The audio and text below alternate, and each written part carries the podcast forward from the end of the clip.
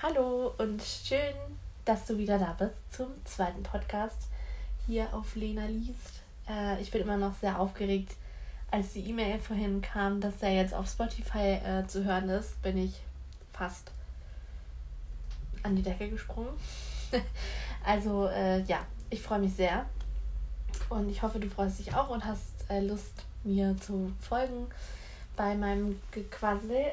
Ähm, ich habe gedacht, damit du mich etwas besser kennenlernst, mache ich heute den Basic Book Tag. Also es sind wirklich die Basic-Fragen, die man jedem immer mal so stellt, wenn man über Bücher redet. Lieblingsbuch, Lieblingsautor und so weiter. Ähm, ich muss mal kurz das Mikro drehen.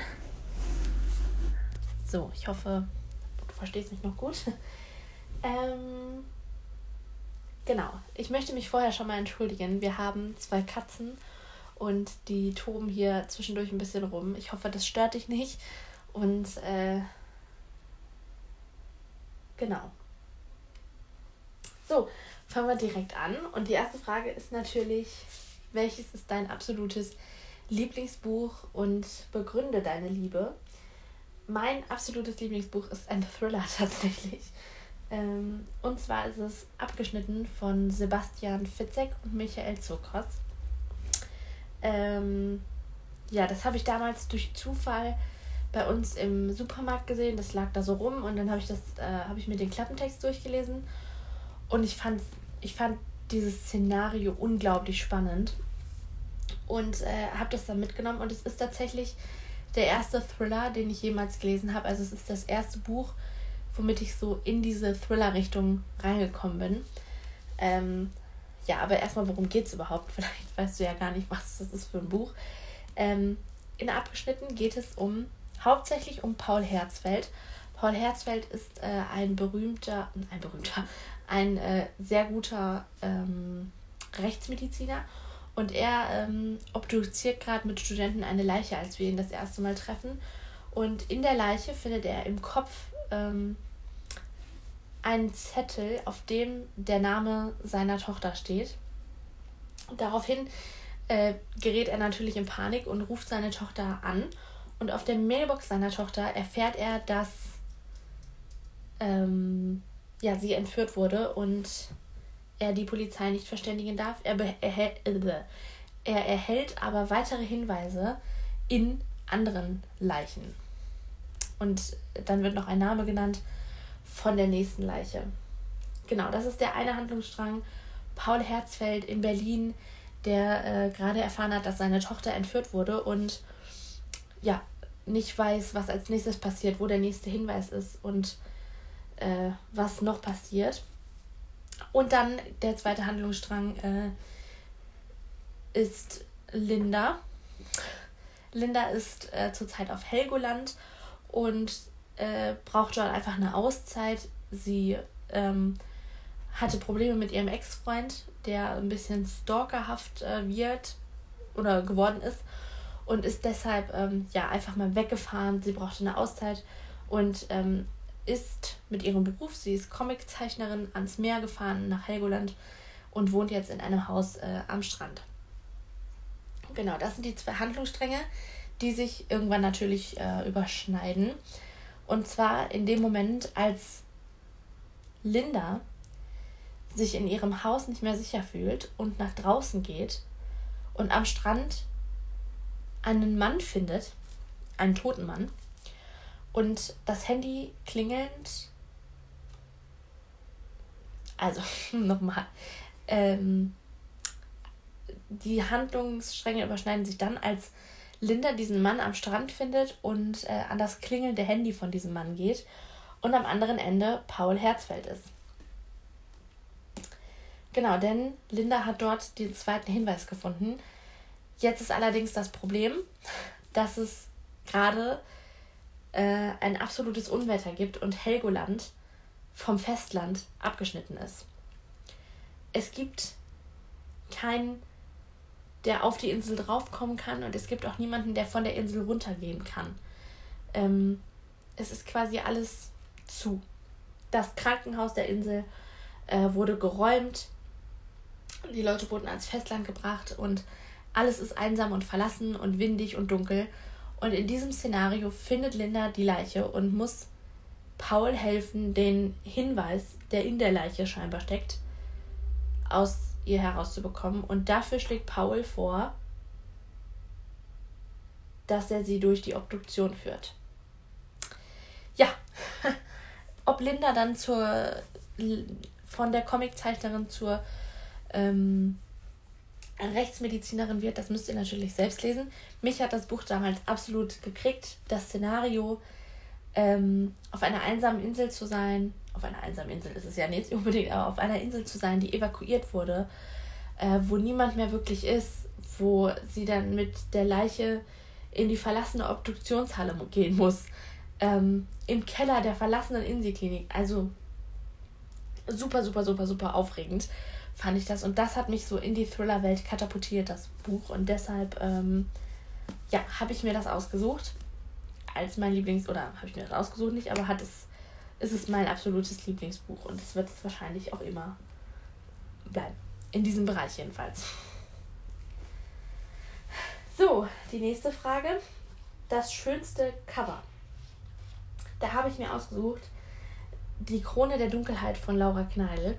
Ich habe es noch nicht äh, gelesen, tatsächlich. Aber als das Cover-Reveal war, war ich unglaublich hin und weg. Ich glaube, ich habe noch nie in meinem Leben so ein schönes Cover gesehen. Ähm, ja, da sind sie. Hört auf. Die streiten. Streiten sich manchmal ein bisschen. Ähm, genau. Als ich das Cover-Reveal damals gesehen habe, war ich sofort absolut begeistert. Auf dem Cover ist, also das Cover ist, ähm, ja, ich kann es gar nicht beschreiben. Es ist eine Sanduhr abgebildet und in dieser Sanduhr liegt eine äh, goldene Krone, die so ein bisschen von dem Sand auch bedeckt ist. Und den Sand, ich weiß nicht, ob man das gut hören kann, den kann man fühlen. Und ähm, es ist einfach ein wunderschönes Cover, wenn ihr gerade irgendwie Google oder so zur Hand habt, schaut euch das Cover unbedingt an. Es ist mein absolutes Lieblingscover. Ich glaube, so ein schönes Cover hatte ich noch nie. Und wenn man dann hinten das Buch aufschlägt und sich die Folgebände anguckt, dann flippe ich aus. Ich kann mich nicht entscheiden, ob das graue Cover schöner ist oder das goldene oder das bronzefarbene. Also es sind wirklich wunderschöne Cover, muss ich sagen. Da hat sich Laura Kneidl oder wer auch immer die entworfen hat, sehr übertroffen. Und äh, ich freue mich natürlich auch schon darauf, das zu lesen. Allerdings habe ich gesehen, wann, das nächst, wann der nächste Band rauskommt, nämlich Sommer 2019 und der dritte Sommer 2020. Und ich wollte da einfach noch ein bisschen warten, damit ich nicht total verla verlassen mit dem Buch und dieser tollen Geschichte dastehe. Ich habe schon angefangen und bin jetzt schon begeistert von den ersten 28 Seiten und deshalb wollte ich noch etwas warten, bis ich da weiterlese, damit ich nicht so eine große Lücke habe.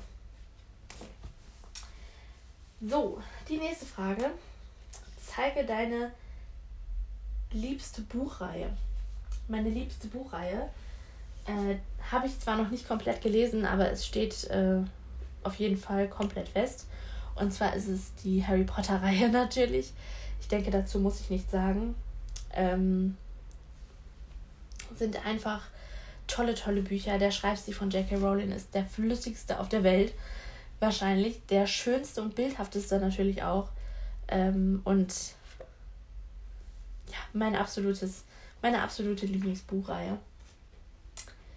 So, dann zeige deine liebste Trilogie. Äh, das ist auf jeden Fall die Liebe geht durch alle Zeiten Trilogie von Kerstin Gier, nämlich Rubinrot. Habe ich jetzt hier in der Hand. Ähm, also Rubinrot, Saphirblau. Okay, die Katze versucht gerade meine Bücher zu schneidern.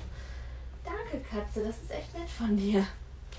Ähm, genau, da, das Buch habe ich äh, vor längerer Zeit schon gelesen und ich glaube, ich hänge jetzt so im dritten Band ungefähr. Aber die Trilogie hat es mir wirklich absolut angetan. Äh, auch Kerstin Gier hat einfach einen tollen Schreibstil und ich habe noch nie so wirklich was mit Zeitreisen äh, gelesen. Aber das Buch hat mir wirklich direkt so. Das wirkte so so zauberhaft und die Charaktere waren für mich so greifbar und nah und schön geschrieben, dass ich sofort in der Geschichte drin war. Ich konnte mir alles bildlich vorstellen und ich habe mich sofort zu Hause gefühlt. Dann dazu noch das Setting, das spielt ja, glaube ich, in äh, London.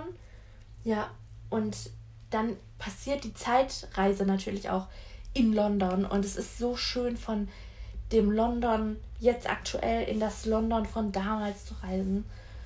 Also ich glaube, wenn das in einer anderen Stadt spielen würde, hätte es mich gar nicht so krass gekriegt. Also ich glaube, London dann nochmal so als die Stadt, in der es spielt, in der man reist, das unterstreicht nochmal so dieses, dieses tolle Buch. Und ähm, ja, die Reihe finde ich echt toll. Äh, die kann ich auch jedem empfehlen.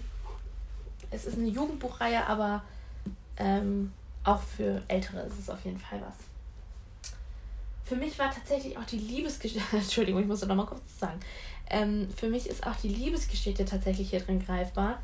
Ich hatte öfter jetzt schon Jugendromane, in der die Liebesgeschichte für mich entweder zu kitschig oder zu unrealistisch war, aber hier hat Kerstin Gier einfach genau so die, die Liebe, wie sie halt ist, dargestellt und aufgebaut.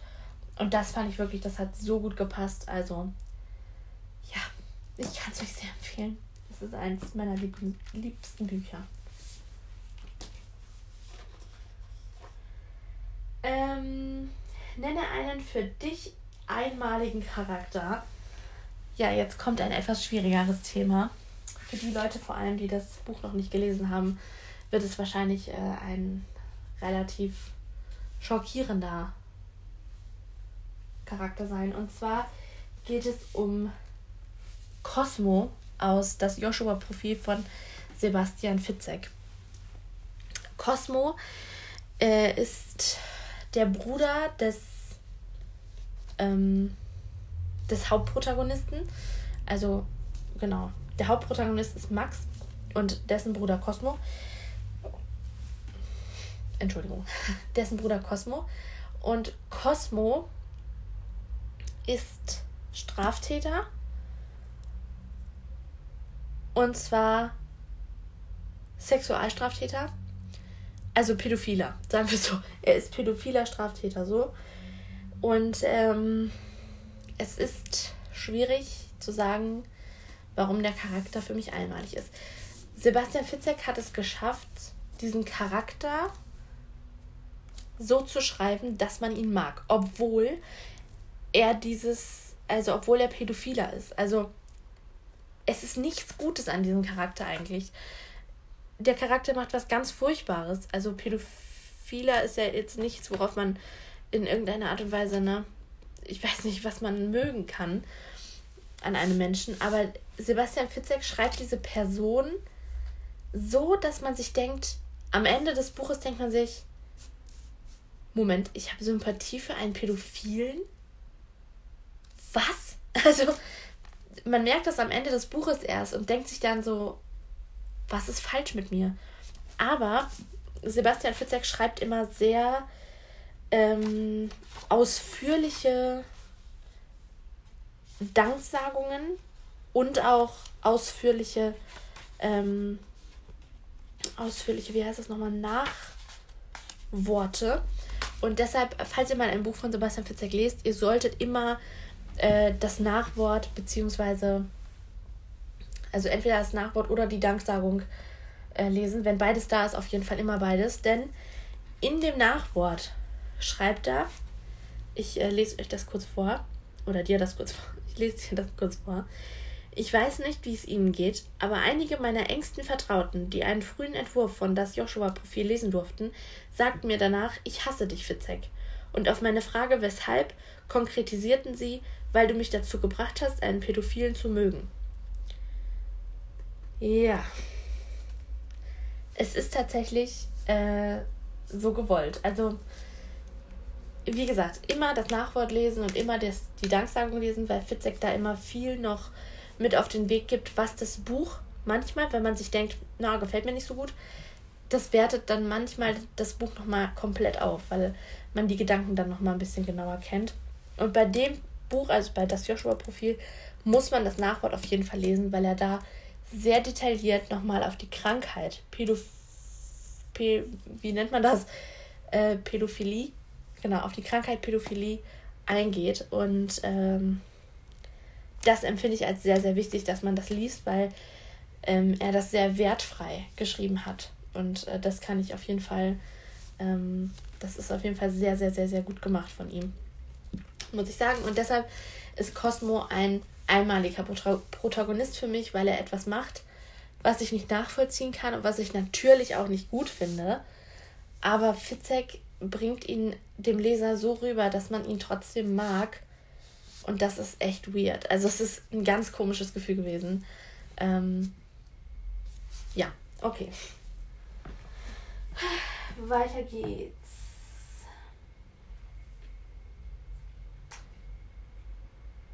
Nenne einen Charakter, den du einfach nicht mochtest. Ein Charakter, den ich einfach nicht mochte, ist ganz klar Katniss Everdeen. Katniss Everdeen aus Die Tribute von Panem ist ein Charakter, den ich. Oh, furchtbar. Ich fand sie einfach furchtbar. Ich mochte die Geschichte von Tribute von Panem sehr. Ähm, aber Katniss hat mir vieles verdorben. Also beispielsweise äh, hat sie manchmal Sachen gesagt, wo ich mir dachte, hä? Warum macht sie das jetzt? Warum sagt sie das so komisch, dass es, die, dass es dieses Gefühl, was diese Situation eigentlich hervorruft, total abwertet? Also, ähm, sie sagt zum Beispiel bei einer Szene, die Leute, die es gelesen haben, die wissen jetzt, worum es geht. Für die anderen wird es kein Spoiler sein. Sie sagt äh, bei einer Szene, die eigentlich alle glücklich machen sollte oder viele glücklich macht, sagt sie, ähm, es ist so, weil er es so wollte. Und man denkt sich nur, ja, hä? Warum? Wieso sagst du das so? Also es ist, das wertet die Situation des Glücksgefühls und so weiter so sehr ab, dass man denkt, dass sie unfassbar unglücklich damit ist und irgendwer sie dazu gezwungen hat. Dabei war es ja nicht so, ne? Also es, also es ist sehr schwierig mit Kenntnis gewesen, teilweise, und ich mag sie bis heute nicht. Also ich habe das Buch auch nochmal gehört danach ähm, und ich, ich finde sie nicht toll. Ich mag sie einfach nicht. Sie ist ein ganz schwieriger Charakter, ein sehr aufbrausender Charakter, der auch gar nicht nachvollziehbar sauer ist manchmal. Die ist manchmal im, im Laufe der Reihe sauer und richtig aggressiv und ähm, zickig, ohne nachvollziehbaren Grund. Und oh, das hat sich. Gut, genug aufgeregt über Kenntnis. Machen wir weiter. Ähm, ja, die nächste Frage konnte ich leider nicht beantworten. Weil als ich das aufgeschrieben habe oder als ich mir ein Buch rausgesucht habe, ist mir aufgefallen, dass es dazu schon eine Verfilmung gab.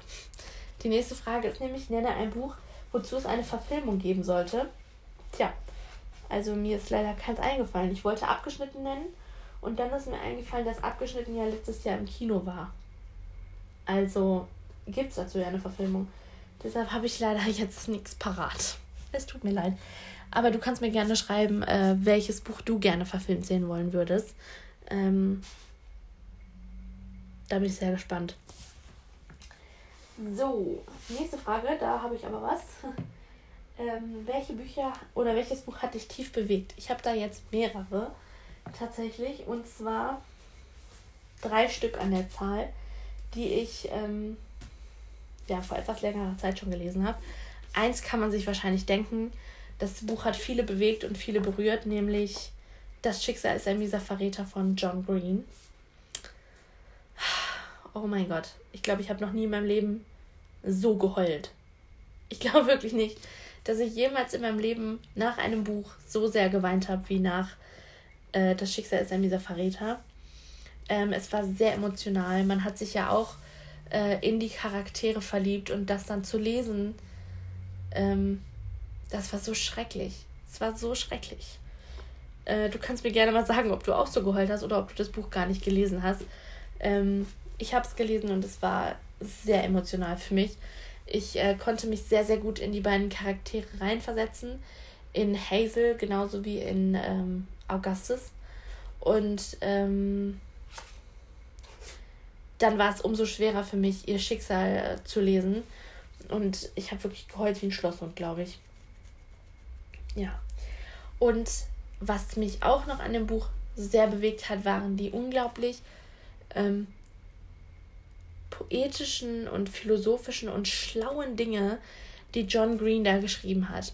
Ich werde niemals das Zitat vergessen mit der Unendlichkeit. Ähm, die Unendlichkeit, äh, manche Unendlichkeiten sind größer als andere Unendlichkeiten und ähm, also auf so einen Gedankengang wäre ich einfach nie gekommen. Und er hat es dann ja halt auch noch aufgeklärt. Also warum er das sagt und so. Und es war so, oh mein Gott. Und es tat so weh. Weil man ja eigentlich nicht wollte, äh, dass er das sagt. Aber er hat es gesagt. Und man dachte sich nur, nein, Augustus, nimm es zurück. Also wirklich, manche Zitate daraus sind einfach wunderschön und ich werde es auch nochmal rereaden, um ähm, diese Zitate alle zu markieren, die ich gut fand, äh, weil ich das damals leider verpasst habe. Aber ja, ein Buch, was mich sehr bewegt hat. Auch das nächste Buch ist wahrscheinlich bekannt wie ein bunter Hund. Mindestens seitdem die äh, Netflix-Serie dazu rausgekommen ist. Und zwar Tote Mädchen lügen nicht von Jay Asher. Äh, dazu ist ja jetzt 13 Reasons Why die Serie rausgekommen auf Netflix. Äh, die habe ich natürlich auch geguckt und das Buch hat mich aber damals schon sehr verstört, sagen wir es so. Also sehr bewegt und sehr verstört. Ich habe das, glaube ich, gelesen, gerade genau als es rauskam. Da war ich, weiß ich nicht wie alt. Ah, okay, gerade genau als es rauskam, wahrscheinlich nicht. Ähm, aber da, ich weiß nicht, wie alt ich da war. Vielleicht 13. Ähm, ja, 13 ungefähr. Genau. Und das hat mich so bewegt, dieses, ähm, dieses Szenario einfach vom, vom Selbstmord eines Mädchens, das dann jedem die Kassette schickt, der schuld ist. Und dann noch Clay, der ja äh, mitschuld war. Und der Grund, warum er schuld war, das hat mich so das hat mich wirklich fertig gemacht mit 13. Also wirklich sehr bewegend war das.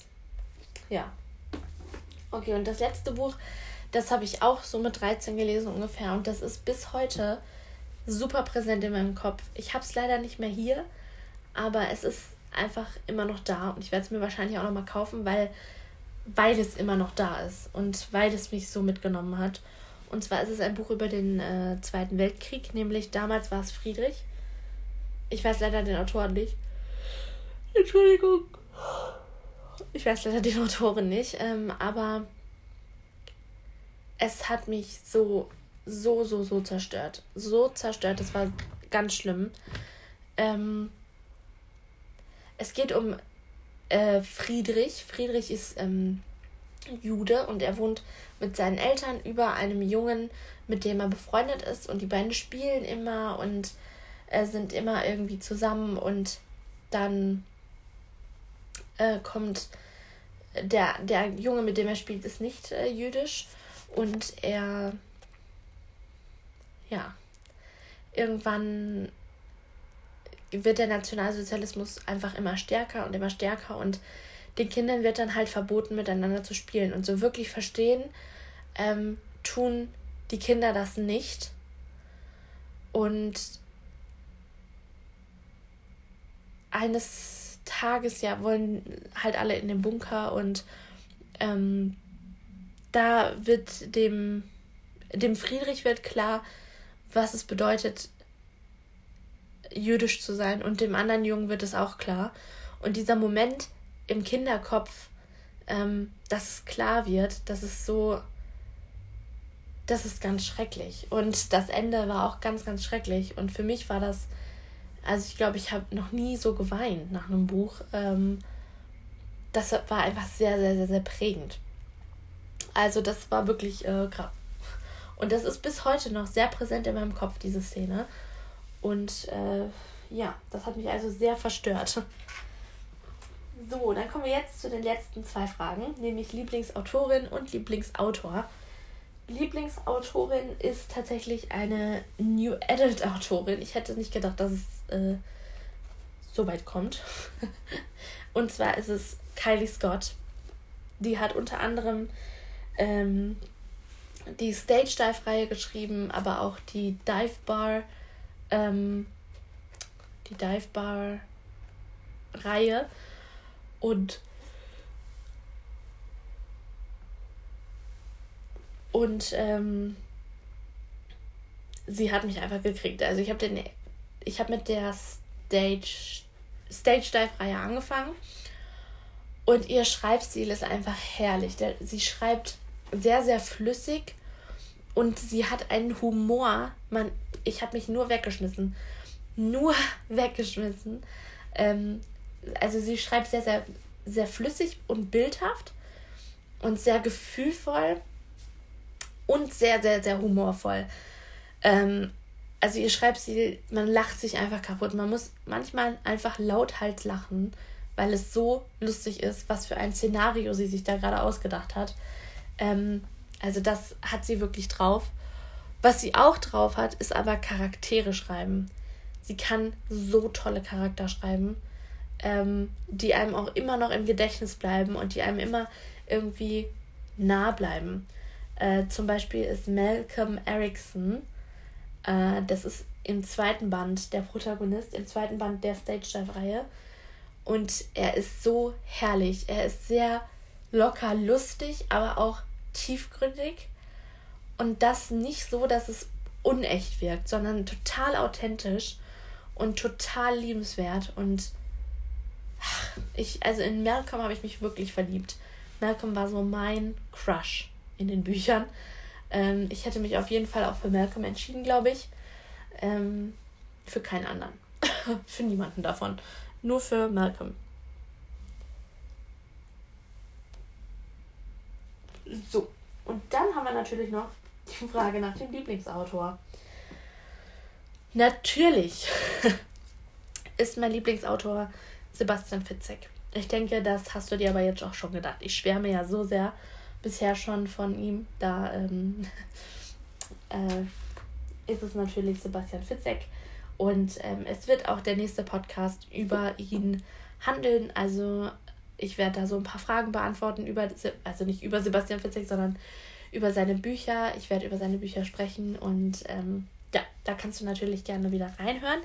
Ich freue mich sehr, wenn du das nächste Mal wieder da bist. Äh, schreib mir gerne auf Instagram ähm, eine Nachricht, weil ich glaube, bei Spotify oder so unter den Sachen kann man das ja nicht.